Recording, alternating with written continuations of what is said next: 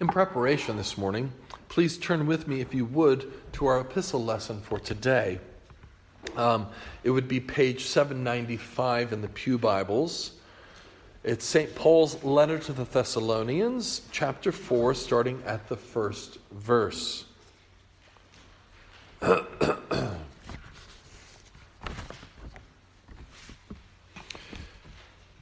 and now, if you'll allow me, I'd like to quote one of my favorite passages from G.K. Chesterton's essay, A Piece of Chalk. Keep that Bible open, though. And by the way, just for context, he's out drawing in the wilds and uh, he's using brown paper. Picking up, he says, White is a color. It is not a mere absence of color. It is a shining and affirmative thing, as fierce as red, as definite as black. When, so to speak, your pencil grows red hot, it draws roses. When it grows white hot, it draws stars. And one of the two or three defiant verities of the best religious morality, of real Christianity, for example, is exactly the same thing. The chief assertion of religious morality is that white is a color.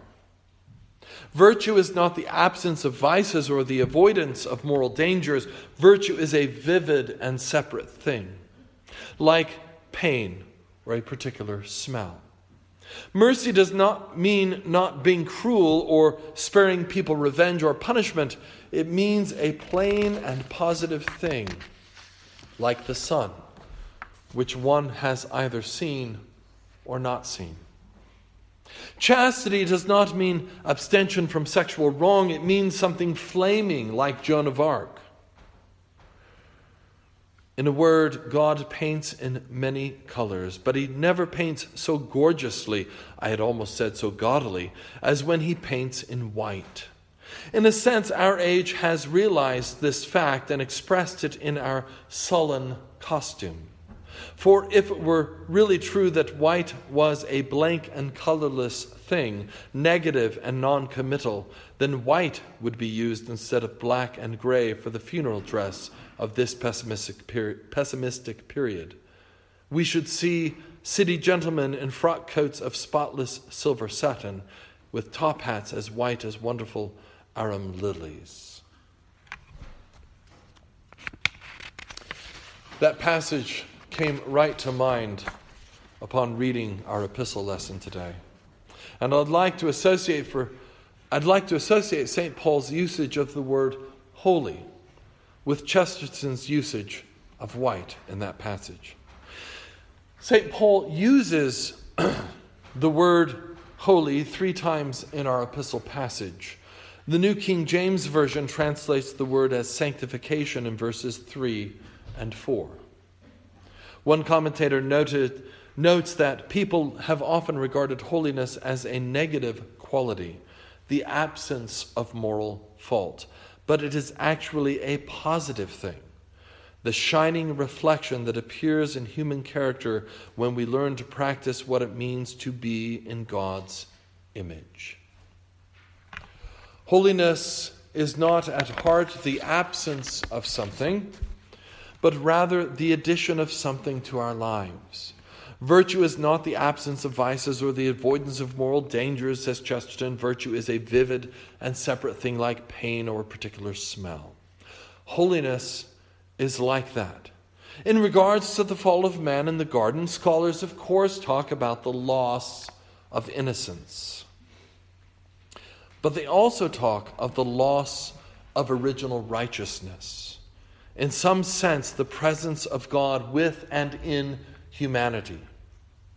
That, of course, is what is restored in Christ Jesus. At our baptism, we receive the gift of the Holy Ghost Himself.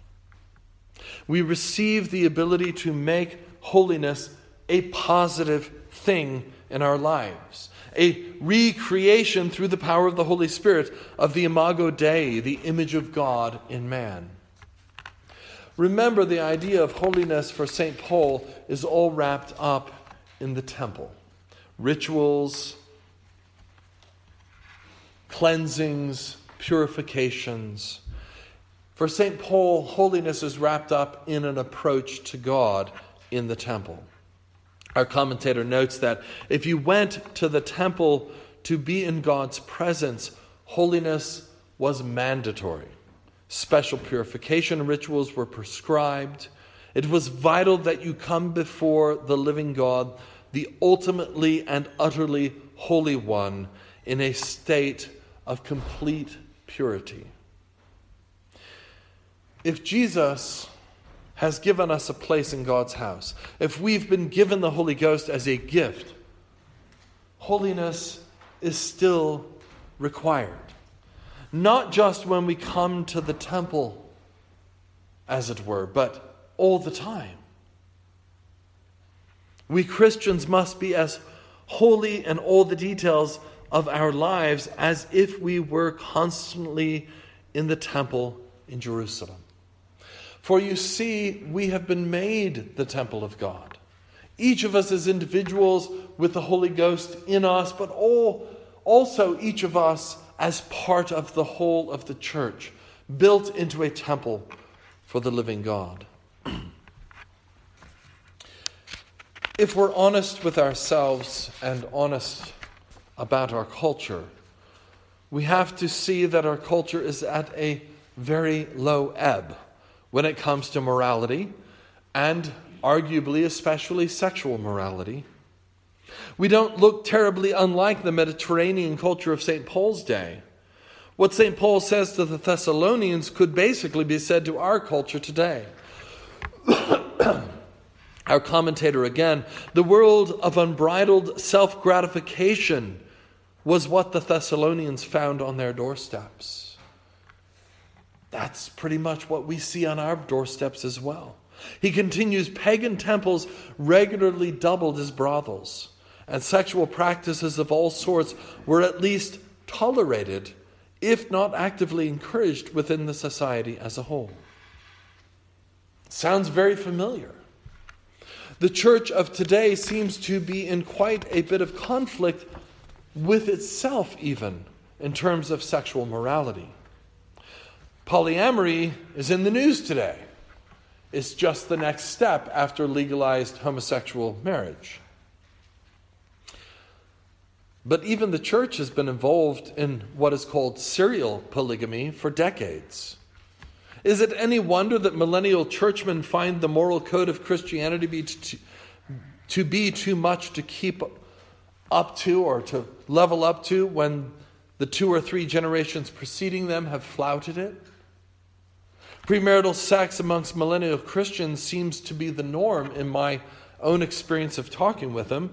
And the idea that this is incompatible with, for instance, St. Paul's teaching in our epistle lesson today is not even considered.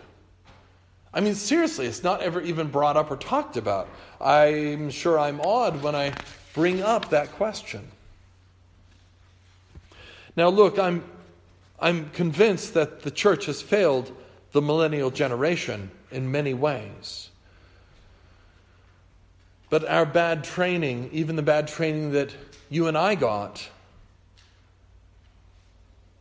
is not going to be a defense for any of us when we stand before God to answer to our actions, to answer for our lives.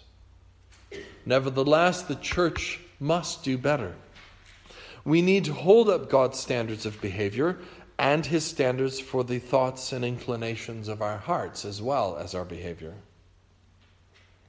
Holiness is a divine thing that God is asking us to participate in. We probably think that it is unreachable, and from a certain perspective, it is. But from another perspective, God's apparently it is what we are to be about. Many people regard holiness as a negative quality, the absence of moral fault. But remember what our commentator said, who I think was reading Chesterton. Holiness is the shining reflection that appears in human character when we learn and practice what it means to be in God's image. To quote the part particularly relating to St. Paul's emphasis in our lesson today, chastity does not mean abstention from sexual wrong. It means something flaming, like Joan of Arc. Amen.